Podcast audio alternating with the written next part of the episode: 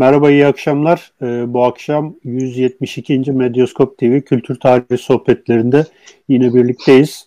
Yine e, bu COVID-19 salgını nedeniyle bu yayını evlerimizden e, yapıyoruz. E, bu akşam e, Yeditepe Üniversitesi Türk Dili ve Edebiyatı Bölümü öğretim üyesi e, Bahar Gökpınar'la, Doktor Bahar Gökpınar'la birlikteyiz. E, kendisinin Bilge Kültür Sanat e, yayınlarından çıkmış olan e, Osman, Osmanlı yazınında Erkeklikler Kurgusu adlı şu kitabı üzerine şöyle ekrana göstereyim. Bu kitabı üzerine aslında bu bir doktora tezi. E, Bilkent Üniversitesi'nde e, tamamladığı doktora tezinin e, kitaplaştırılmış hali. Bu kitap üzerine biz bir e, yayın yapmak istedik. E, bu yayının size ulaşmasında bize destek olan e, Kur'an kitaba hemen buradan başlamadan bir teşekkür etmek e, istiyoruz. E, Bahar Hanım öncelikle hoş geldiniz. Merhaba, hoş buldum. Teşekkür ederim. E, e, lütfedip bizim yayınımıza e, geldiğiniz için öncelikle e, Estağfurullah. Tekrarda bir teşekkür etmek istiyoruz. Hocam şimdi bu ben e, teşekkür ederim. Bu kitabın e, hemen girişinde e, bir ifadeniz var. Diyorsunuz ki bu kitap kendi ötekilerini yaratan ve yaratmaya devam eden erkeklerin çevremizde hemen her gün karşılaştığımız erkeklik hallerini geçmişe dönüş bir perspektifle inceleme çabasından ibarettir. Bu erkeklik hallerinin geçmişteki izlerini arıyorsunuz herhalde. Ee, Temel olarak evet, evet. kabaca. Evet, hı hı. biraz buradan bir giriş yapmak istiyorum. Ee, neden, neden böyle bir e, metin okuması e, çabası içine girdiniz ve e, bu burada sizi motive eden şey neydi? Biraz buralardan giriş yapalım. E, daha sonra Tabii. Hı hı. E, gene sohbetimize devam ederiz. Buyurun. Ee, şimdi benim esasen e, kendime sorduğum cevapsız soru diyeyim. E, bunu aslında edebiyat tarihi derslerine başlar, başlarken öğrencilerle de çoğu zaman tartışıyoruz. E, biz niye bir edebiyat tarihi yazamadık? Hala edebiyat tarihi aslında niye yazılamadı sorusunu soruyoruz.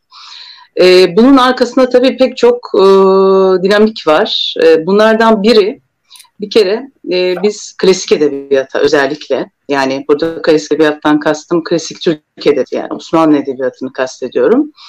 E, baktığımızda e, yazılmış olan bütün bu literatürü taradığımızda en temel sorunlardan biri bir kere e, e, bu e, yapılmış yüzde seksen çalışmanın e, tıp yani işte almak, trans yapmak, latinize etmek, tıpkı basımını yapmak üzerinden ilerleyen bir edebiyat tarihi anlayışı. E, fakat gelin görün ki e, Latin harflerine kazandırılan bu metinlerin e, pek çoğu bugün hala analiz edilebilmiş, birbiriyle ilişkilenmiş değil maalesef. E, ve bu eksiklik bir kere e, benim ilk motivasyonum diyeyim oldu. E, zaten üzerinde çalışılmış olan pek çok metin vardı. Yani divanların bugün tertip edilmiş divanların pek çoğu zaten e, Türk yani Latin harflerine aktarıldı. E, efendim işte tıpkı basımları yapıldı.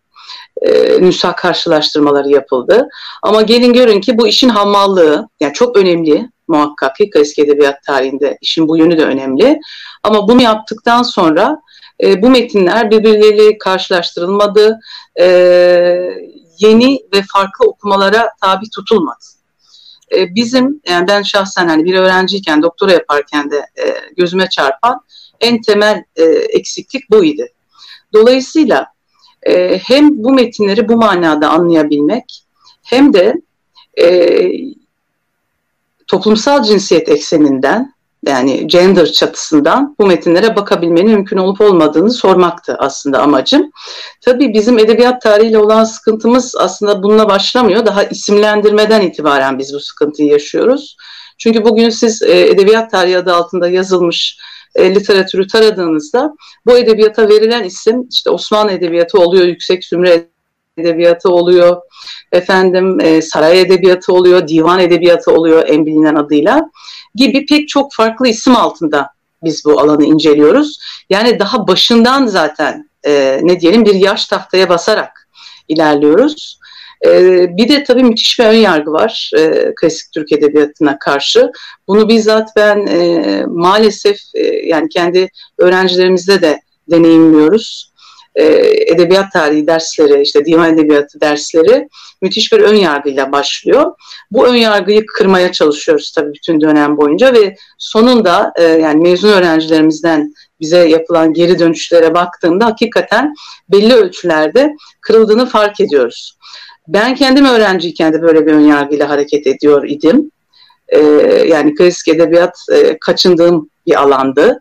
E, fakat işte e, buradan da adını zikredeyim Nuran Hocam'la, Nuran Tezcan'la karşılaştıktan sonra e, kendisinden aldığım dersler de bu anlamda beni çok motive etti. Ve edebiyata e, dolayısıyla e, kuramsal bakışlar, klasik edebiyat metinlerini kuramsal bakışlar mümkün müdür?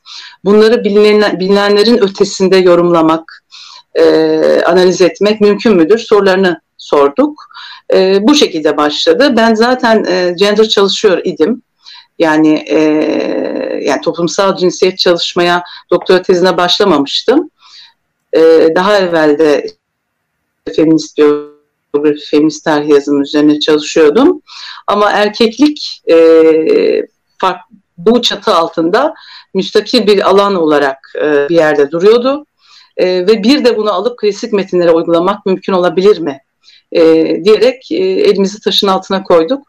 Nacizane bir şeyler üretmeye çalıştım. Tabii bu dediğim gibi bir çaba yalnızca e, kitapta da belirttiğim gibi bir çabadan ibaret. E, bunun e, devamının gelmesi ve bu metinlere bu manada e, yaklaşımların mümkün kılınabilmesi aslında bütün amaç. Yani edebiyat tarihini yeniden yorumlayabilmek aslında yani e, üst e, şey dediğim çatıda e, üzerinde durmak istediğimiz buydu. Peki Bahar e, bilmem e, bunun, e, bu üst çatının ne gibi e, faydaları, sonuçları olur? Yani bir şeye girmeden evvel, konuya girmeden evvel bir şey yapalım. Çünkü bu bizim de aslında edebiyat bugüne kadar çok fazla konuştuk. Yani Osmanlı e, işte evet. divan edebiyatı, şiiri üzerine fazla konuşmadık. Bunların bize imkanları nasıl bir imkan sunabilir? Şimdi bir kere e, e, bu, bu metinleri e, yani edebiyat tarihini diyelim genel manada bu şekilde yorumlamaya çalışmanın e, bir öncülü var. Bir kere interdisipliner olmak mecburiyetindesiniz. Yani e, edebiyatı kendi içine hapsederek ya da işte tarihi tarih içinde hapsederek anlamaya çalışmak en büyük handikaplarımızdan biri. E, biz hep e, bunu vurgulamaya çalışıyoruz aslında yani çalışmalarımızda da. Yani edebiyatın tarihle, sosyolojiyle vesaire başka e, sosyal disiplinlerle e, dirsek temasının olduğunu, e, olması gerektiğini vurgulamaya çalışıyoruz. Bir kere metot olarak bir yol açıyor bu tür çalışmalar. Yani sosyal bilimlerin birbirleriyle e, bağlantılı olarak çalışılabilmesi imkanını sunuyor. E, böyle bir girişim ya da bu tür girişimler diyelim. İkincisi ise bunu şu açıdan çok önemsiyorum. E, tarih yazımı açısından da edebiyatın e, müthiş bir kaynak, bir malzeme sunduğunu düşünüyorum. Özellikle Osmanlı tarihine. E, edebiyatı e, ya da ya tarih yazımını diyelim artık biz şöyle değerlendiriyoruz. Yani tarih aşağıdan kurgulanan, yukarıdan değil de yani kazananın yazdığı değil de daha aşağıdan kurgulanan bir şey olabilir mi? E, tarih aşağıdan e, ve gayri resmi e, ağızdan yazılabilir mi sorusu. Bugün e, birçok tarihçi bu soruyu soruyor. İşte Cemal Kafadar'ın, Cemal Hoca'nın yaptığı çalışmalar e, biliyorsunuz işte Kim var imiş ben burada yokken e, isimli o meşhur kitabı Türkçe e, daha evvel İngilizce bastığı bazılarını. E, bütün bunlar aslında işte artık e, sadece yukarıda olanın değil, e, aşağıda olanın da tarih yazımı içerisinde bir yerinin olduğu meselesi e, ne gündeme taşıyor. Bir de tarihin sadece resmi evraklar üzerinden değil de aslında işte sanat üzerinden, edebiyat metinleri üzerinden de tartışılabilir bir alan olduğunu da aslında gündeme getiriyor. Her ne kadar tabii benim yaptığım çalışma bir tarih çalışması değil. Yani doğrudan bir tarih tezi değildi. E, edebiyat e, çalışmasıydı. Yani edebiyat metinleri üzerine yapılmış bir çalışmaydı. Ama ben bunun tarih yazımını da e, desteklediği kanaatindeyim. E, oraya da bir katkı sağlayacağı kanaatindeyim. Bu ve bunun gibi çalışmaların. E, yani son tahlilde tabii e, bunun gibi pek çok e, önemli katkı sunduğuna inanıyorum. Evet, e, yani kitap okuduk. E, genel e, o günün dünyasına bakış açısında da bir zenginlik sağlıyor açıkçası o süreç içinde. O, ayrıca elinize sağlık. E, yani şeye geçersek yavaş yavaş da konuya geçelim e, istiyorum. Ya bu e, siz 17. 18. 19. yüzyıllara e, konu almışsınız. Aslında şey çok geniş olduğu için e, imparatorluğun e, ömrü Muhakkak. çok uzun olduğu için 600 sene olduğu için siz çok böyle e, kendinizi 3, 3, 300 yıla sığınlamışsınız. Bu e, e, metinleri e, neye göre seçtiniz? Yani mesela 17. yüzyıldaki bir, bir iki metin, 18'inde 18'de yine öyle, 19'da da öyle. Bu metinleri neye göre seçtiniz? Öncelikle onu, onu merak ediyorum. Tabii. Şimdi aslına bakarsanız e, evet yani temel olarak metinler 17. yüzyıldan itibaren başlıyor. Özellikle 17 ve 18 e, ve 19 başı gibi düşünebiliriz. Ama e, bir de çalışmanın başında özellikle mesneviler, aşk mesnevileri üzerinden bir izlek oluşturabilmesi açısından daha evvelki yüzyıllara da bir gönderme var. Onu evet. hani baştan belirtmiş olayım. E, evet, doğrudur. 15, 15, e, şimdi bu e, özellikle 17. yüzyıldan itibaren e, bu metinleri belirlemede, sınırlamadaki maksat e, Osmanlı e, dünyasındaki dönüşümün kültürel sosyal, politik, ekonomik e, pek çok dönüşümün bu yüzyıldan itibaren özellikle görünür olmasıyla bağlantılı.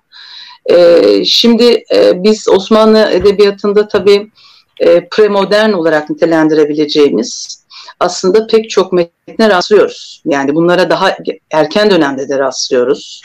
E, sadece 17. yüzyıldan itibaren yok bu. Fakat 17. yüzyıldan itibaren e, Osmanlı dünyasındaki dönüşüm ve özellikle de patrimonyal yapıdaki dönüşüm. Yani şair e, veya genel manada sanatkar ve patron arasındaki ilişkideki dönüşümler. Dolayısıyla sanat üretiminin aslında e, değişmesi, e, muhatabın değişmesi, dilin dönüşmesi gibi pek çok unsur e, edebiyatı da özelde etkiliyor.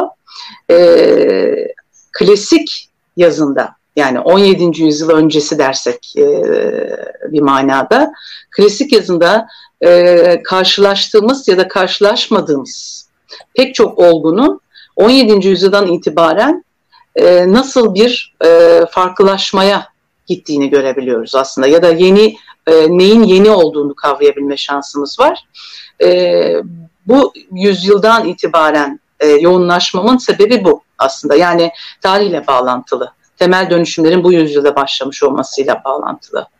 Ama yani şunu söyleyeyim, e, hani dönüşüm sadece 17. yüzyıldan itibarendir demek de e, Osmanlı tarihine haksızlık olur. Zira dediğim gibi yani farklı, e, ilginç metinlere de yine önceki yüzyıllarda da rastlıyoruz.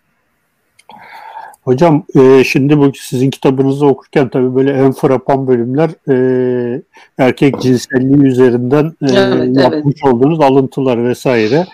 Ve orada zaten sonuç bölümünde Hı-hı. çok çarpıcı tespitleriniz var. Onlara da ayrıca geliriz ama şimdi burada bir e, bu cinsel yönelimlerin e, dışında bir de tarif edilmiş toplumsal roller var. İşte e, babalık, kocalık, savaş, kahramanlık, güzellik, estetik, kaygı gibi e, birçok aslında alt başlıkta var yani bu erkekliğin tarif edilmesi meselesinde. E, işin böyle e, popüler yönünü ayrıca konuşuruz o e, cinsel yönelimler vesaire ama burada galiba e, şöyle bir şey var yani e, tamamen aslında kadının sosyal hayatın dışına itildiği ve e, bütün sosyal ilişkilerin erkekler üzerinden tarif edildiği bir dünya var ve o dünya üzerinden e, bir takım e, roller edebi metinlere yansımış. Bunların izlerini sürerken hı hı. E, size en çok e, şaşırtan şey neydi? Yani e, bu böyle çok e, köşeli bir e, şekil mi şekilde mi anlatılıyordu yoksa ne bileyim e, bu metinler zaman içinde dönüşüyor muydu? Zaten onları 19. yüzyıla geldiği zaman bu yenilgiler ile birlikte birçok şeyin aslında farklılaştığını da anlatıyorsunuz. Biraz isterseniz bunlardan biraz bahsedelim. Evet. Şimdi önce izin verirseniz şeyi ifade edeyim. Yani bu erkeklik dediğimiz mesele ne? Ee, evet. Ve hani biz erkeklik çalışmaları derken neyi kastediyoruz? Onu ifade edeyim. Aslında e, burada e, çok hani bir cümleyle izah edecek olursam e, benim niyetim e, daha doğrusu eleştirel erkeklik incelemeleri dediğimiz sahanın ortaya koyduğu şey e, erkekliğin de tıpkı kadınlık gibi aslında e, bir toplumsal cinsiyet e, mekanizması olduğu ve dolayısıyla bunun değişken, devingen diyelim, e, çok katmanlı, çok anlamlı bir yapısının olduğu. Yani e, bugün gördüğünüz, e, bugün bir edebiyat metnine yansıyan bir erkeklik ya da kadınlık algısının, tezahürünün e, bundan bir sene sonra bambaşka bir şeye evrilebileceği fikri aslında. Yani erkekliğin dönüşen ve değişen bir şey olduğu. Tıpkı kadınlık gibi. Ve bu dönüşümlerin izlerinin de işte e, edebiyat tarihinde, edebiyat metinlerinde hatta ve hatta klasik edebiyat metinlerinde bile bulunabileceği fikri e, aslında buydu e, maksat. Şimdi tabii benim çok çekincelerim var idi böyle bir çalışma yaparken. E, bir kere e, şey bir alana giriyorsunuz. Sizin demin de söylediğiniz gibi konu hemen tabii e, daha ne diyelim e, popüler bir sahaya kayıyor. Yani ön yargıların hakim olduğu popüler bir sahaya kayıyor maalesef. Magazinel. E, şunu baştan Hayır. söyleyeyim. Magaziner diyelim. Edebiyatın paparazzi kısmı diyoruz. E, yani derslerde de maalesef hep bu konuları tartışırken e, konu hep buralara kayıyor. Tabii a, tartışmak mecburiyetinde kalıyoruz ama bunlar güzel de aslında akademide yani bunların e, genç öğrencilerle tartışılabiliyor olması bilimsel çerçevede e, çok önemli, önemsiyorum. E, bana da bu çalışmamla ilgili hep bu soru soruluyor. Yani işte hem cinsel arzular, erkekler arası hem cinsel arzular vesaire bunlara gidiyor mesele ama ben hep şunu söylüyorum. Yani bu çalışmada benim niyetim böyle bir ilişki biçimi var mıydı? Varsa pratikte yaşanıyor muydu yoksa yazınsal kurgunun bir parçası mıydı falan yani bunlara evet bakıyorum ama niyetim bu ilişki biçimini sorgulamak değil. Anlatabiliyor muyum? Yani durum e, tespiti yapmak. Durum tespiti yapıp bunu edebiyat tarihi içinde e, ve interdisipliner çerçevede e, analiz etmek. E, dolayısıyla yani burada ahlak bekçiliği falan da yapmıyoruz. E, biz hani bilim insanı olarak e, bir durumu tespit ediyoruz ve e, onun üzerinden bir takım okumalar yapıyoruz ve e, ne diyelim mukayeseler yapıyoruz. Yani farklı metinleri birbirleriyle karşılaştırıyoruz. Dolayısıyla bir kere böyle bir şeyle başlamak e, yani bu alana böyle bir ön yargıyla girmek e, zordu benim için epeyce. E, sizin sorunuza gelince yani beni hani en e, şaşırtan mı diyelim artık bilmiyorum heyecanlandıran da diyebiliriz belki. E, hakikaten şunu görüyorsunuz yani bugüne kadar e, bize aslında e, öğretilen ya da anlatılanın dışında da e, bir e, yoruma açık olabileceği e, bu metinlerin fikri heyecanlandırıyor aslında beni. E, çünkü yani bir aşk mesnevisi dediğinizde e, Osmanlı Edebiyatı'nda işte Fuzuli'nin Leyla ve Mecnun'u hatırlıyorsunuz. İşte Yusuf Züleyha'yı hatırlıyorsunuz falan. E, bolca tasavvufi özellikleri ön plana çıkartılmış. E, yani kuru, e, bunu özürleyerek söylüyorum, yani kuru ve atıl metinler gibi e, anlatılıyor çoğu zaman. E, e, bu da sıkıcı oluyor işin gerçeği. Yani öğrenciyi de ben hani bu anlamda haklı buluyorum. E, diva edebiyatını sıkıcı bulmalarının nedeni de bu. Çünkü dönüp dolaşıp aynı şeyler anlatılıyor edebiyat tarihinde. Ya da e, işte bir motif bulmak üzerine e, yani mitoloji dediğinizde mesela edebiyat de mitoloji dediğinizde işte Cem'in kadehini bulmak, bilmem e, şu motifi bulmak üzerine bir mitoloji algısı ya da işte şu mazmunu tespit etmek gibi yani çok daha biçimsel yaklaşımların olması e, bu metinlere e, aslında bizi e, bizim eksik bulduğumuz diyelim e sorunları yaratan e, yaklaşımdı. E, dolayısıyla e, beni heyecanlandıran e, en başta yani böyle bir metot ile e, bu metinlere yaklaşmak oldu aslına bakarsanız. Peki e, bu şeyden bahsediyorsunuz da yani aslında birkaç tane soru var da aklımda. İlk önce bu değişim dönüşüm üzerinden e, gitmek istiyorum. Hı hı. Şehirleşmeyle yani işte 17. yüzyıl, 16, 17. yüzyıldan itibaren başlayan bir, büyük bir şehirleşme var. İşte belki Cemal Hoca'nın söylediği o gecenin keşfi e, hı hı. şehirli bir e, tipolojinin oluşması, işte çelebilerin oluşması. Bunun e, bununla beraber edebiyatta nasıl bir e, erkekliğin e, bu tabii şeye paralel olarak soruyorum. Bu erkeklik algısının tabii, e, tabii. yaratılmasına e, bir etkisi var mı? Veyahut da bununla paralel giden bir şey var mı? Hı hı. Nasıl görünüyordu? Sizin incelediğiniz metinlerde.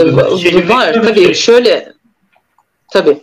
Ee, şimdi şöyle söyleyelim. 17. yüzyıl enteresan bir yüzyıl. Ee, bir kere e, yeni toplumsallaşma mekanları giriyor topluma.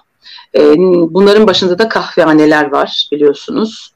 Ee, payitahttaki kahvehanelerin varlığı e, ve hızlıca, e, çok hızlı bir biçimde de bunların e, artması erkekler için yeni toplumsallaşma mekanları yaratıyor. Bu mekanlar tabii aynı zamanda karşıt diyebileceğimiz bir başka edebiyat üretiminin de parçası. O karşıtlıktan kastım da halk edebiyatı yani aşıklar. Bir yandan kent aşıkları da bu kahvehanelerde üretim yapmaya başlıyorlar.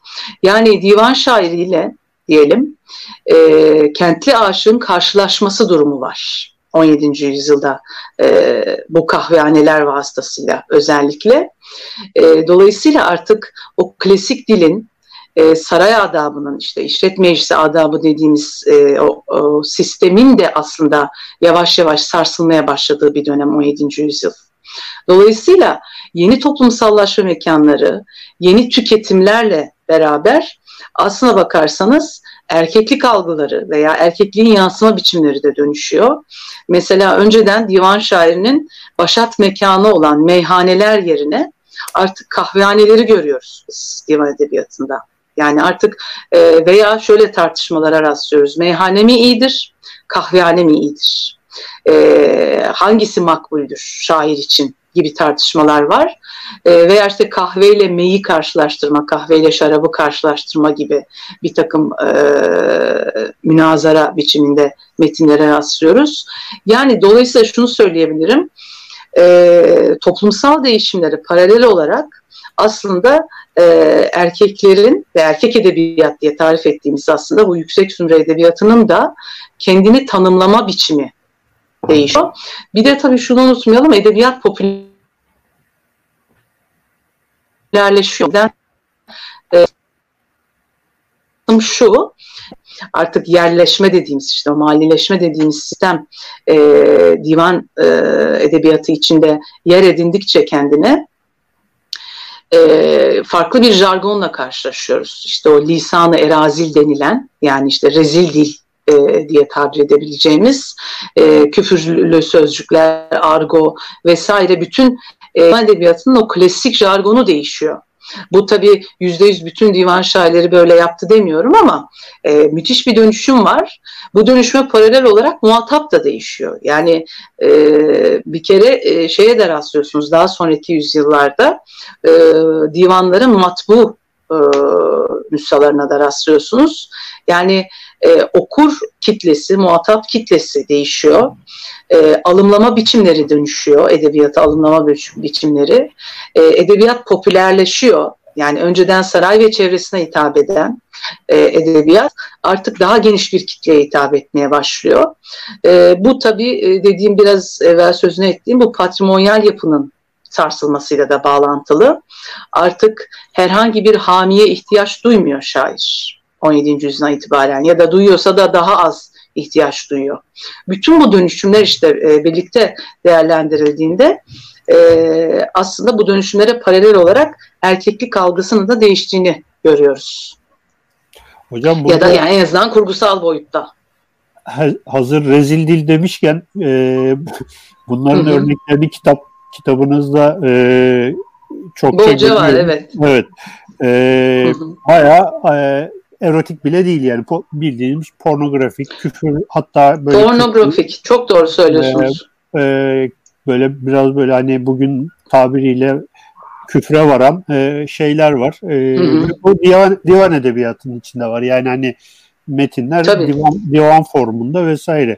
Yani burada e, edebiyatın kitlelerle buluşup aslında bir dönüşümü söz konusu. Herhalde ben Tabii. buna biraz böyle şey evet. yaptığım zaman 1950'lerin e, garip akımı gibi yani biraz böyle kendi içinde demokratikleşmesi e, gibi de düşünebiliriz diye düşünüyorum. Yani çok e, güzel bir şeyden söz ettiniz. Bu demokratikleşme sözcüğünü e, çok seviyorum bu alanda. Yani ne kadar doğrudur bilmiyorum ama e, Fikret Turan Hoca buradan ismini zikredeyim. E, evet. Güzel bir makalesi vardır. O bu müşterek gazellerden söz eder. Bu dönemde de çok sık rastladığımız 18. E, yüzyılda gördüğümüz müşterek yazılan gazeller. Yani kahvehanelerde iki ayrı divan şairinin ortaklaşa bir duygu e, tecrübesini paylaştığı, hatta bir teknik birikimi paylaştığı ortaklaşa yazan yazılan gazeller vardır. Ve bunu Fikret Hoca demokratikleşme olarak okur. Yani şiirin sanatın demokratikleşmesi olarak okur. Enteresandır mesela üzerinde çok da çalışılmamış meselelerden biri. Bu manada e, daha sonraki yıllarda e, ki bu gariple benzetmeniz e, şey, ilginç. Yani hani bu, bu düşünülmesi gereken bir şey diye e, bir şey kanaatindeyim açıkçası. Evet. E, bu, bununla bununla ilgili e, bir çok kısa bir şey şey yapayım. E, hı hı. Yani e, sanıyorum e, e, Oktay Rıfat'ın bir e, şeyi vardır, anekdotu vardır. E, çok kısaca hani onu bir şey yapmak istiyorum. Lütfen, e, lütfen. Müsaade, müsaadenizle. E, buna demişler ki ya bu garip şiir nedir demişler. E, bir gün bir örnekle anlatmış. E, bir gün böyle Temmuz sıcağında e, yolda yürüyorum. E, karşıdan bir köylü geldi. Köylüye demiş ki e, şey e, köylü buna bir yol sormuş. E, bu da demiş ki şu üzerindeki paltoyu çıkar demiş. O zaman söyleyeceğim. Paltoyu çıkarmış demiş. Ceketi de çıkar. Ceketi çıkarmış. Gömleği de çıkar. Mintarı da çıkar. Şunu çıkar. Bunu çıkar. En sonunda demiş adam bir rahat nefes aldı. Demiş ki eğer bunları çıkarmasaydın söylemezdim. Şimdi şu taraftan git demiş. Ondan sonra sonra da şeyi söylemiş. İşte garip şiiri budur. Biz Türk e, şiirine nefes aldırdık. Yani o eski edebiyatın e, güçlerinden onu kurtardık. E, bunu da anlatan e, Ekrem Işın abimizdir. E, ben ondan dinlemiştim yani bu hikayeyi. Hı hı. E, gerçekten e, sanatın zaman zaman e, böyle e, kendini yenilediği anlar var. Herhalde 17. 18. yüzyıl divan edebiyatı da bu halk edebiyatıyla karşılaştığında e, geçmişin o yüklerini belki biraz e, atarak yoluna devam etmiştir diyebiliriz. Evet bir de tabii biraz, şey olarak da yani uzun oldu kusura bakmayın. Estağfurullah rica ediyorum olur mu? Ee, yani sosyolojik olarak baktığınızda da bir toplumsal boşalım aslında yani sanat. Çünkü şöyle de düşünebilirsiniz yani bugünkü gibi işte televizyon yok, internet yok. Yani herhangi bir şey yok, bir tatmin aracı yok. Bu manada edebiyat da aslında e, yani pornografik bulsanız bile e, bir tatmin aracı. Hele bir de bunun üreteni ve tüketeni erkekler ise yani kanon erkek e, edebiyat olarak tarif edilecekse e, çok daha aslında taşlar yerine oturuyor. Yani buna evet. e, bunu bir toplumsal işte kompleksin dışa vurumu, e, bir toplumsal boşalım gibi de okumak mümkün. E, sizin bu işte şeyden e, garipten örnek verdiniz. E, orada hani şunu da belirtmek istiyorum. Tabii bizim e, klasik edebiyatı ve hatta halk edebiyatını e, özellikle işte yeni kültür oluşumlarında yani Cumhuriyet'in ilk yıllarında bu reddi miras üzerinden e, elimizin tersiyle itmemiz de ayrı bir sorunsaldır. Şimdi o konuya çok girmiyorum ama yani bunu Cemal Süreya bile yapmıştır. E, hem halk edebiyatını hem e, divan edebiyatını küçümseme üzerinden e, işte yepyeni bir şiir, yepyeni bir edebiyat yaratma e, şeyi isteği, arzusu. E, ama bunu şey buluyorum yani hani e, yeni bir oluşumda anlamlı buluyorum. E, eskiyi yok saymak üzerine. Zaten her yeni akım aslında her yeni oluşum eskiyi yok saymak, e, eskiyi ne diyelim köhne saymak üzerinden e, ortaya çıkıyor e, sanatta, edebiyatta. Ama böyle bir şey de var. Yani klasik edebiyat, divan edebiyatını yok sayma, görmezden gelme aslında bizim o hani e, sohbetin başında ifade ettiğim edebiyat tarihinin niye yazılamadığı sorusunun cevaplarından biridir maalesef. Yani bugün işte son e, artık 20 yıldır diyelim kabaca e, yapılan çalışmalar e, yeni ve farklı bakışlarla birlikte biz edebiyat tarihini, klasik edebiyatı yeniden yorumlayabiliyoruz e, diye düşünüyorum. Hala tabii böyle at gözlüğüyle bakan çok fazla maalesef işte akademisyen hoca hocalarımız var. Ee, yani yani çatışmalar oluyor, ekol farkları olabiliyor. Ama e, dediğim gibi yani bu çalışmalar, bu tür çalışmalar yapıla yapıla herhalde e, yol kat edeceğiz diye düşünüyorum. Peki hocam şeyi soracaktım. Bu hı hı. E, demokratikleşmeden bahsettik. Yani daha böyle evet. e, yerelleşmeden bahsediyoruz yazılan metinlerin. Peki bunun e, karşılığı nasıl oluyor? Nasıl e, e, yani böyle bir şey var mı aslında elimizde? E, ampirik veri var mı? Bilgi var mı? İnsanlar bunu evet. okuduğu, okuyup nasıl e, tepki veriyorlar? O dinliyorlarsa işte kahvehaneler dinliyor, dinliyorlarsa e, okuyorlarsa işte divandan okuyorsa, mecmuadan okuyorsa bunların hı hı. arasındaki diyalektik ilişkiye dair elimizde bir şey var mı? Bir veri var mı? Hı hı. Tabii Nasıl şimdi şöyle yani, tabii yani. bugünkü gibi bir e, yani bugünkü e, yani edebiyatın muhatabını bugünkü tespit ettiğimiz gibi tespit etmek çok zor o dönemde ama mesela en önemli verilerden biri şiir mecmuaları e, bu dönemlerde. E, bu mecmualar e, şiir severler diyelim, edebiyat severler tarafından genelde anonimdir, e, oluşturuluyor. Ve bu mecmualara giren e, şiirlerin e, diyelim veya beyitlerin, e, anekdotların e, çokluğu aslında bize e, bu şiirin, bu, bu tarz bir şiirin 17. yüzyıldan itibaren nasıl bir karşılık bulduğunu gösteriyor. Yani e, neyin çok okunduğunu anlayabiliyoruz. Neyin popülerleştiğini anlayabiliyoruz. Yani bu tür verileri elde etmek mümkün olabiliyor. Ama tabii bugünkü gibi değil. E, evet. Ee, yani şey de var tabii e, bazı edebiyat tarihçileri şey de yazıyorlar mesela e, bu dönemlerde özellikle kadın okurların ve bilhassa da ev kadınlarının e, ilginç bir biçimde Nihat Sami Banarlı bundan bahseder ama somut bir veri koymaz ortaya. Ama yine de ilginçtir tabii bu tespit. E, yani üzerinde çalışılması gerekir. Ev kadınlarının işte e, kadın okurların bu dönemde çokça divan edebiyatına merak sardığını e, söyler. Hatta ve hatta büyük divan şairlerine kadınların nazire yazdıklarını yani onlara benzer biçimde şiir e, ürettiklerini falan ifade eder. E, dolayısıyla yani evet 17. yüzyıldan itibaren çok daha popülerleşiyor edebiyat ama e, şunu da yine dikkatli okumak lazım resmi, büyük resme baktığımızda. Yani evet bu edebiyat, yüksek edebiyat saray ve çevresinde tüketiliyor. E, tamam e, ve sofistike bir edebiyat. E, bir art alan bilgisiyle okumanız gerekiyor e, bu şiiri vesaire. Ama her şeye rağmen belli ölçülerde toplumla da bir bağının olduğunu, e, unutmamak gerekir. E, yani bu, bu önemli bir husus diye düşünüyorum. Ama 17. yüzyıldan sonra bu zaten daha görünür olacak. Evet. Zaten e, bizim Cemal Kafadar'la yaptığımız programda 17. yüzyıl için e, Çelebiler ve Mecmualar Çağıdır e, diye şimdi doğrudur, çok doğru. bir e, şey yapmıştı, tespit yapmıştı. Hı hı. E, o programı e, şimdi bu yayından sonra tekrar bir oturup izlememiz hı hı e, gerekecek. Hocam şimdi e, gelelim tekrar bu toplumsal cinsiyet meselesine. Evet. E, tabii doğal olarak siz e, şiirlerdeki bu e, cinsellik vesaire meselelerini kitapta bayağı bir ince irdelemişsiniz. Mesela şöyle bir şey e, sonuç bölümünde yazmışsınız. Vehbi'den bahsetmişsiniz. Hı hı. Vehbi kadın bedensel özelliklerinin nefret edilesi bir şekilde tarif eder. Böylece kadınla yaşanacak bir aşk ihtimali de ortadan kalkar. Ya bu çok e, ilginç bir e, durum. Yani bu e, hı hı. o çağın e, herhalde e, ne bileyim havasını anlamak için e, en önemli şeylerden hı hı. bir tanesi gibi geliyor bana. Biraz bu konulara girebilir miyiz? Hı hı. Tabii. Şimdi e, şöyle ifade edelim.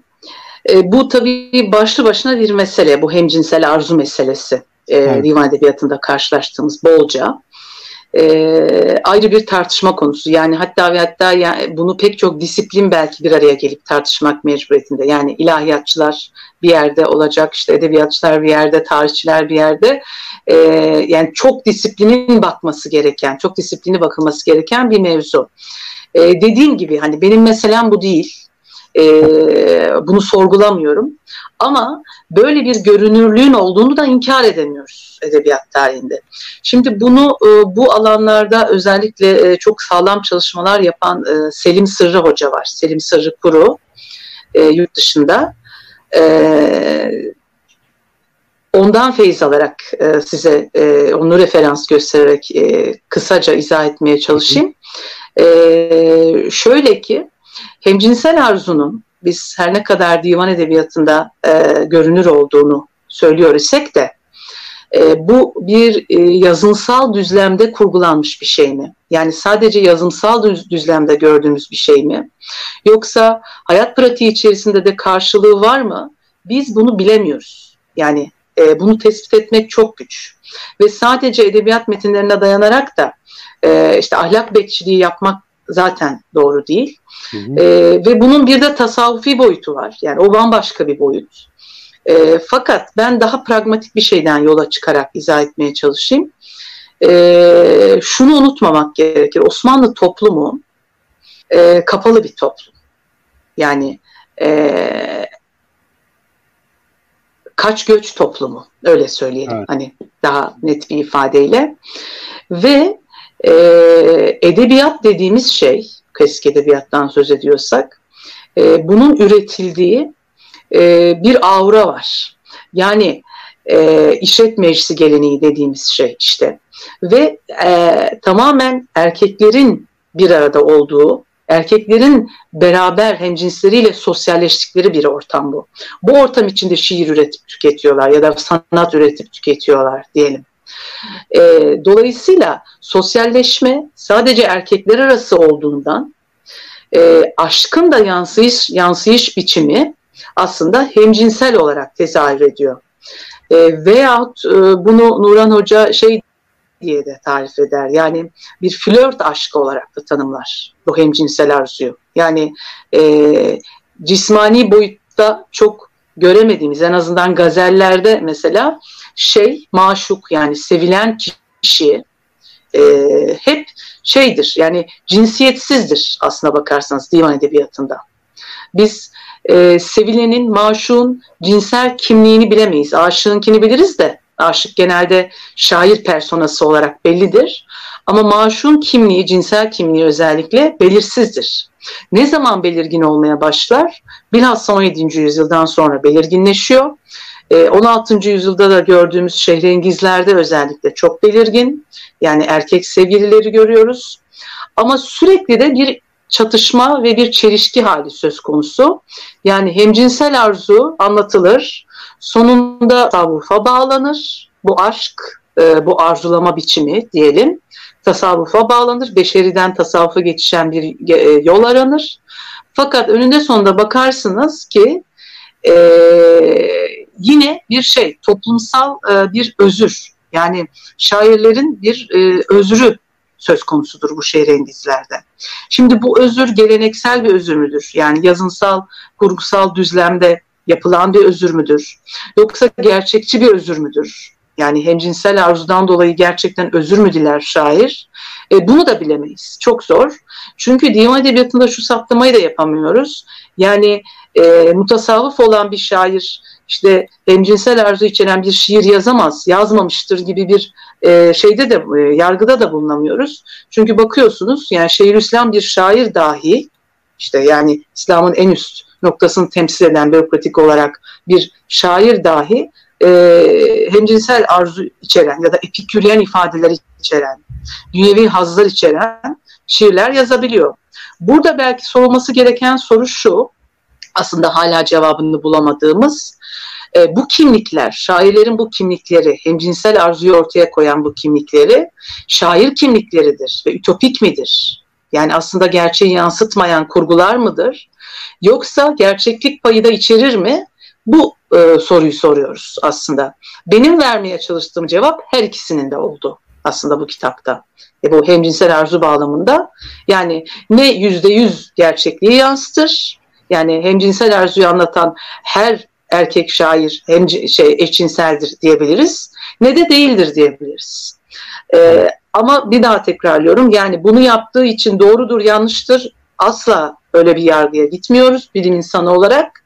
Durum tespiti açısından her ikisinin de e, değerlendirilmesi gerektiğini e, ifade ediyorum ve bunun sadece edebiyat üzerinden mümkün olmadığını pek çok başkaca disiplinle desteklenmesi gerektiğini söylüyorum. Yani işte mahkeme kayıtlarından tutun da işte kadı sicillerinden tutun da yani tarihi belgelerden e, psikolojik e, çalışmalara kadar vesaire e, pek çok alanın beraber tartışacağı bir mesele bu. Hatta hatta ilahiyatçıların da belki. Ama dediğim gibi yani şeye e, zaten edebiyat tarihine bir at gözlüğüyle bakış var. Kaldı ki edebiyat tarihi içinde böyle bir meselenin tartışılması daha da e, zor hale geliyor bizim için. E, ama dediğim gibi benim yargım, çıkarttığım analizim diyebiliriz naçizane.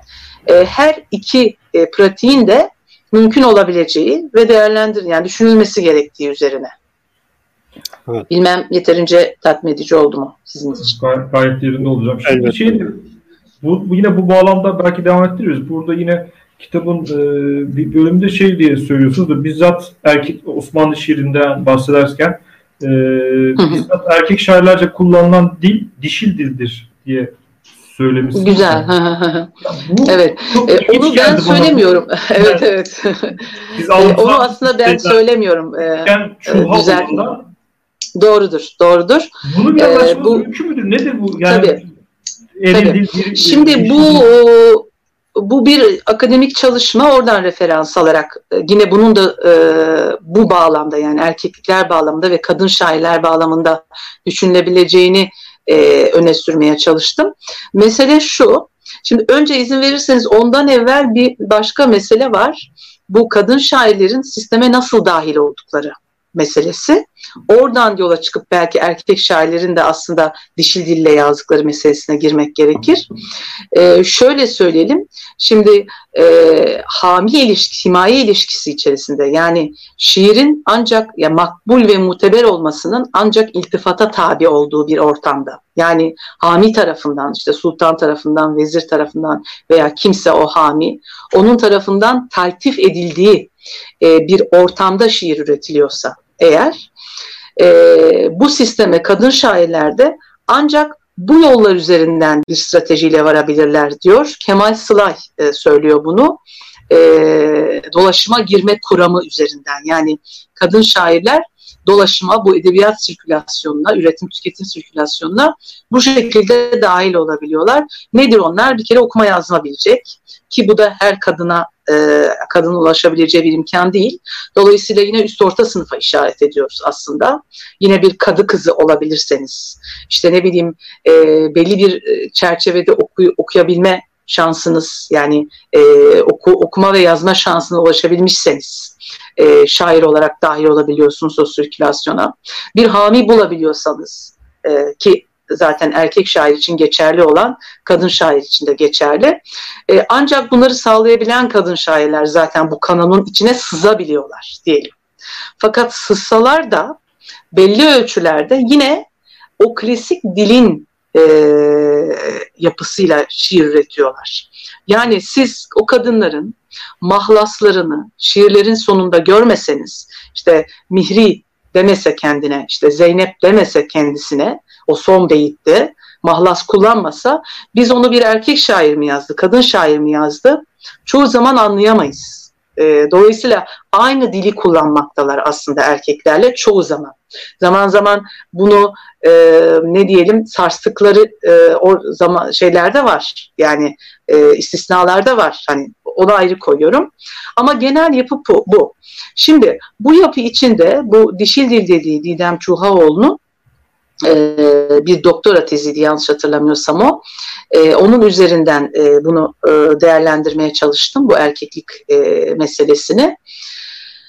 E, kadınlar, e, pardon erkekler eğer e, bir kul olarak kabul edilecekse, bu işte saray metaforu dediğimiz sistem içinde eğer e, şair her şeyiyle aslında e, sanat üretiminde e, saraya pervane olmuş ise yani yönetilen konumunda ve pasif ise e, o zaman işte kullandığı dilin de e, aslında pasif ve dişil olduğu üzerinden hareketle geliştirilmiş bir tez bu. E, bunun da düşünülebileceği fikrini aslında e, ifade ediyorum. Yani Leyla Hanım üzerinden bunu anlatıyor e, Didem Çulhaoğlu, Leyla şair Leyla Hanım üzerinden. Ben de bunun işte erkek şairler e, bazında aslında düşünüldüğünde e, erkekle kadın arasında sanatçı olarak, şair olarak aslında e, bir anlamda farkların ortadan kalktığı e, kalkma durumuyla karşı karşıya kalıyoruz. E, klasik edebiyatın handikaplarından biri de bu. Yani biz klasik edebiyatta e, kadın nerededir, var mıdır gerçek anlamda bir kadın? E, bu da ayrı bir tartışma konusu. Yani tartıştığımız meselelerden biri bu. E, biz kadına çok geç rastlıyoruz. Yani işte 17. yüzyıldan sonra rastlıyoruz. Gerçek anlamda toplumsal karşılığı olan bir kadına e, Bosnalı Sabit'in Derename Mesnevisinde bir gayrimüslim kadın olarak e, vardır. Onun dışında bu Leyla ve Mecnunlar'da işte efendim Yusuf Züleyhalar'da falan gördüğünüz kadınlar aslında hep e, erkeğin e, güce ulaşması, erke ulaşması yani e, tahta çıkması için e, birer basamaktır. Yani aşk ve kadın birer araçtır bu mesnevilerde. Dolayısıyla toplumsal gerçeği, gerçekliği olmayan kadınlardır. Kurgu kadınlardır. Hangi kurgu? Ee, erkek egen bir kanonun yarattığı kurgunun kadınlarıdır. Gerçek kadınlar işte ancak 17. yüzyıldan sonra o da belli ölçülerde karşımıza çıkacak. Ee, durum bu.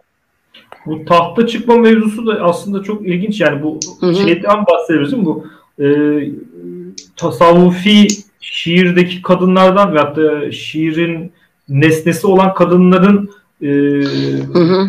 bir e, araç olarak yani işte işte evet. Leyla'dan geçip Mevla'yı bulma aşamasında bir şey gibi değil mi? Bu böyle böyle okumak gerekiyor. Tabii. Şimdi tasavvufta zaten kadın aşkı bir araç. Yani beşeri hatta erkek aşkı yani civan aşkı aslı olan ama kadın aşkı da bir araç haline geliyor.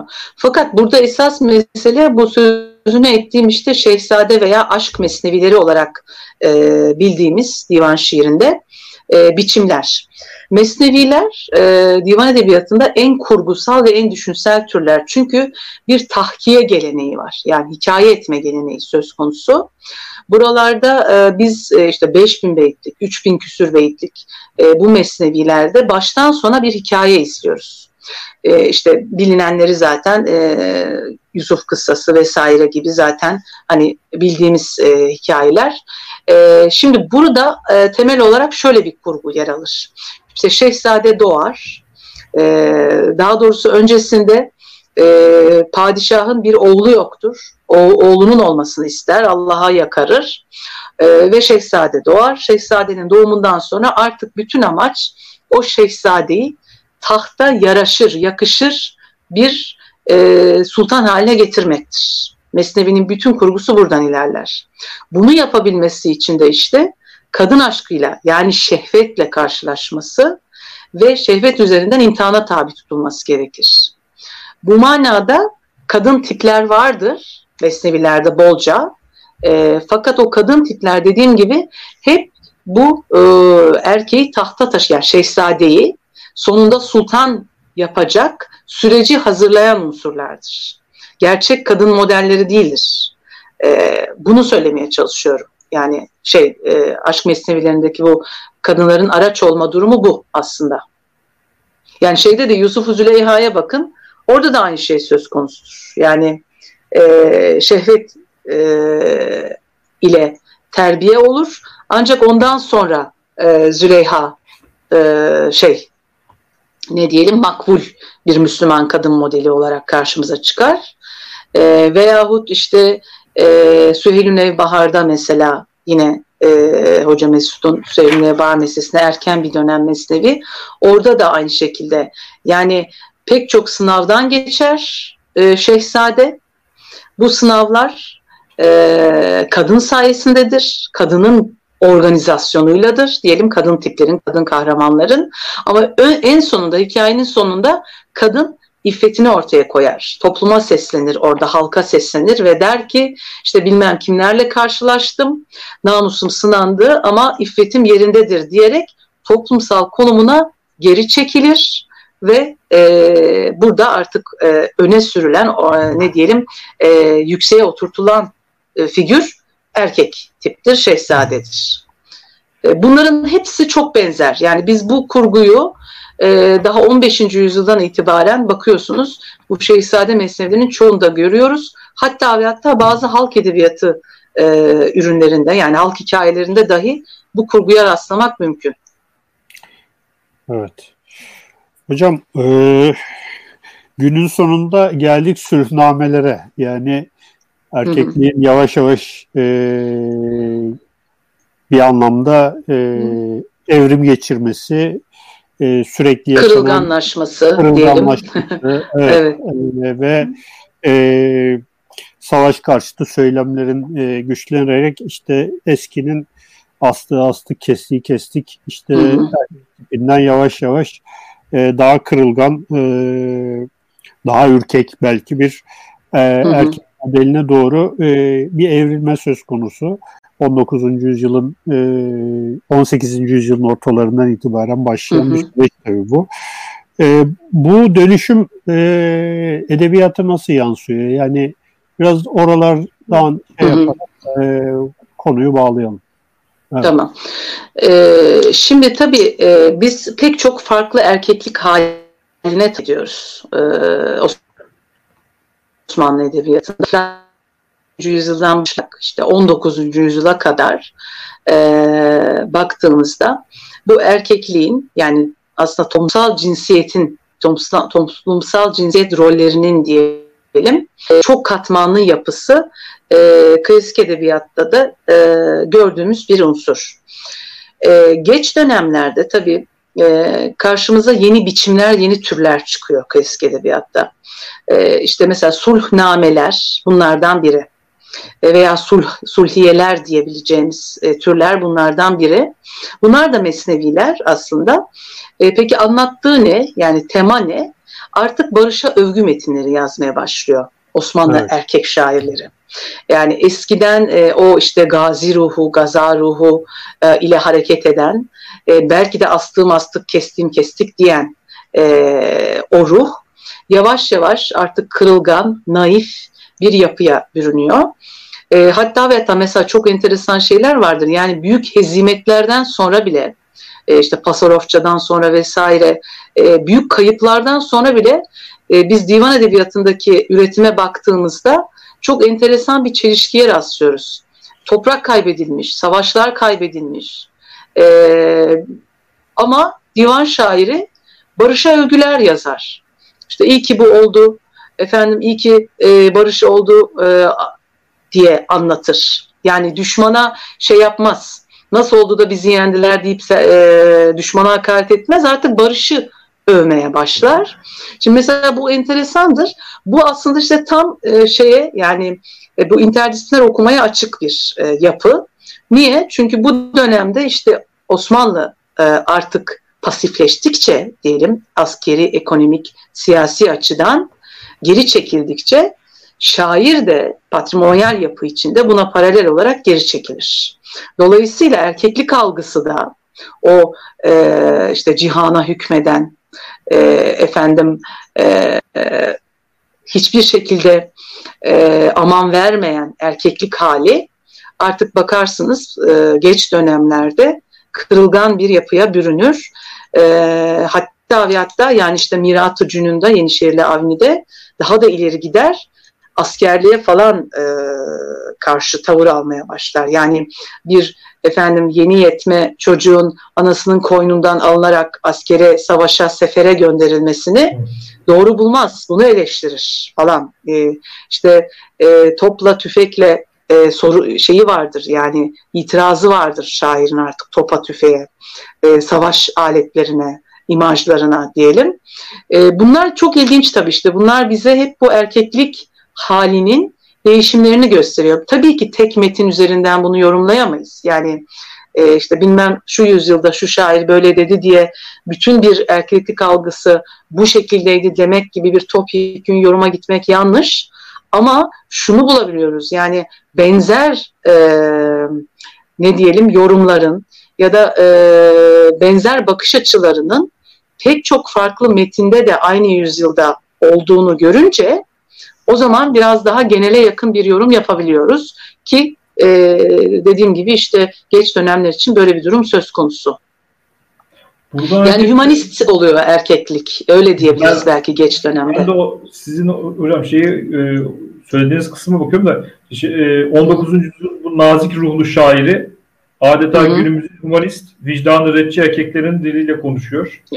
Öyle. İnsanın, Bilmiyorum insanı fazla iddialı mı ama ama yok yani metinler ee, de orada ama yani şeyde kendi evet, evet. yani. Evet. Aşırı bir yorum değil. Gayet e, metin orada. E, yorumlar uyuşuyor. Peki ben şey soracaktım. Ya 17, 18, 19. yüzyılın genel bir panoraması içinde baktığımız zaman hı hı. E, neyi görebiliyoruz? Yani bu erkeklik algısı e, kendileri nasıl görüyorlar toplumla e, arasındaki ilişki yani bir panoramaya baktığın zaman nasıl bir değişim Hı-hı. var? Ne, ne yöne doğru gidiyor yönelim? Ee, ben bunun e, zaten baştan hani e, çok katmanlı olduğunu söylediğim için şunu e, rahatlıkla söyleyebilirim.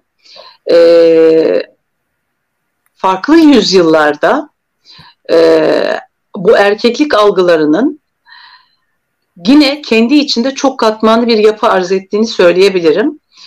Ee, şey bir örnek tabii işte yani artık e, geç döneme doğru kırılganlaştığını söyleyebiliyoruz erkeklik halinin daha naif bir hal aldığını söyleyebiliyoruz. Ama e, şunu e, söyleyebiliriz belki en başından itibaren e, erkeklerin birlikte sosyalleştikleri bir e, edebiyat üretimi söz konusu. Böyle bir edebiyat üretiminde ise biz e, çok fazla e, yani yüzde yüz bir gerçekçi algı göremiyoruz. Şu aslında söylemeye çalıştığım şu yani divan edebiyatı evet e, büyük ölçüde beşeri bir edebiyat. E, her ne kadar bugün e, yani e, tasavvufi yanını ağır basmaya çalışan e, edebiyat tarihleri olsa da divan edebiyatı beşeri bir edebiyat. Dolayısıyla bu dünyevi, bu beşeri alan içinde erkeklerin de e, beşer değiştikçe yani insanlık değiştikçe aslında bu algı e, hem erkekliğin algısının hem de aslında erkek olma halinin de değiştiğini görebiliyoruz. E, bu değişim e, kaçınılmaz. Yani e, bugün mesela yapılan çalışmalara baktığınızda işte modern edebiyattaki erkek çalışmalarına baktığınızda yine bu dönüş, dönüşümleri takip etmeniz, görebilmeniz mümkün. E, dolayısıyla e, aslına bakarsanız yani e, eğer bir hani genel bir yoruma gidecek olursak bunu yapmam çok zor. Yani genel olarak şöyleydi erkeklik gibi bir yorum e, şeyin çalışmanın doğasına aykırı. Çünkü her devir kendine özgü, zaman zaman bir öncekini tekrar eden ama ona ilaveten başka şeyler koyan, e, zaman zaman bir öncekini yatsıyan, inkar eden bir erkeklik hali tezahür söz konusu. Edebiyatta en azından bu böyle diyebilirim. Sürekli bir değişim var yani. Evet. Hocam yavaş yavaş toparlayalım isterseniz. Ee, bu akşam e, 172. yayınımızı e, burada sona erdiriyoruz. E, bize bu akşam e, bu yayında destek olan Kur'an kitabı da buradan teşekkür etmek istiyoruz. Yeditepe Üniversitesi e, öğretim üyesi Doktor Bahar Gökpınar'la birlikteydik ve kendisinin er kişi niyetine Osmanlı yazarında erkeklik veya erkeklikler kurgusu üzerine yazdığı doktora tezi üzerinden bir e, yayın gerçekleştirdik. E, bizi hep bizi izlediğiniz için hepinize e, çok teşekkür ediyoruz. Hocam size de ayrıca çok teşekkür ben ediyorum. Ben teşekkür ederim. Eksik olmayın. Sağ olun. Çok keyifli, güzel bir e, sohbet oldu. E, önümüzdeki hafta e, tekrar e, başka bir konu ve konukla görüşmek üzere. İyi akşamlar diliyoruz. İyi akşamlar.